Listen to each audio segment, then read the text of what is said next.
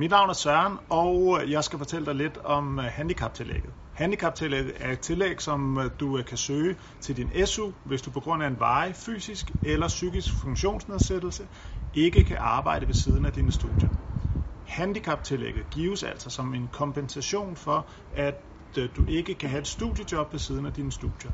Du øh, skal derfor stadig opfylde de samme SU-aktivitetsregler som alle andre studerende, selvom du modtager et øh, handicaptillæg.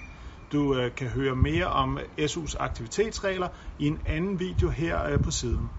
Sagsbehandlingstiden på ansøgningerne om handicaptillæg er desværre ret lang.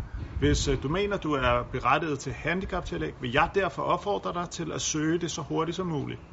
Det er Styrelsen for Institutioner og Uddannelsesstøtte, der øh, behandler ansøgningerne om, øh, om øh, handicaptillæg.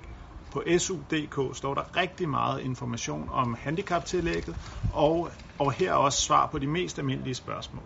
Har du spørgsmål til handicaptillægget, som SU.dk ikke svarer på, så skal du kontakte Styrelsen for Institutioner og Uddannelsesstøtte. Du finder deres kontaktoplysninger på su.dk.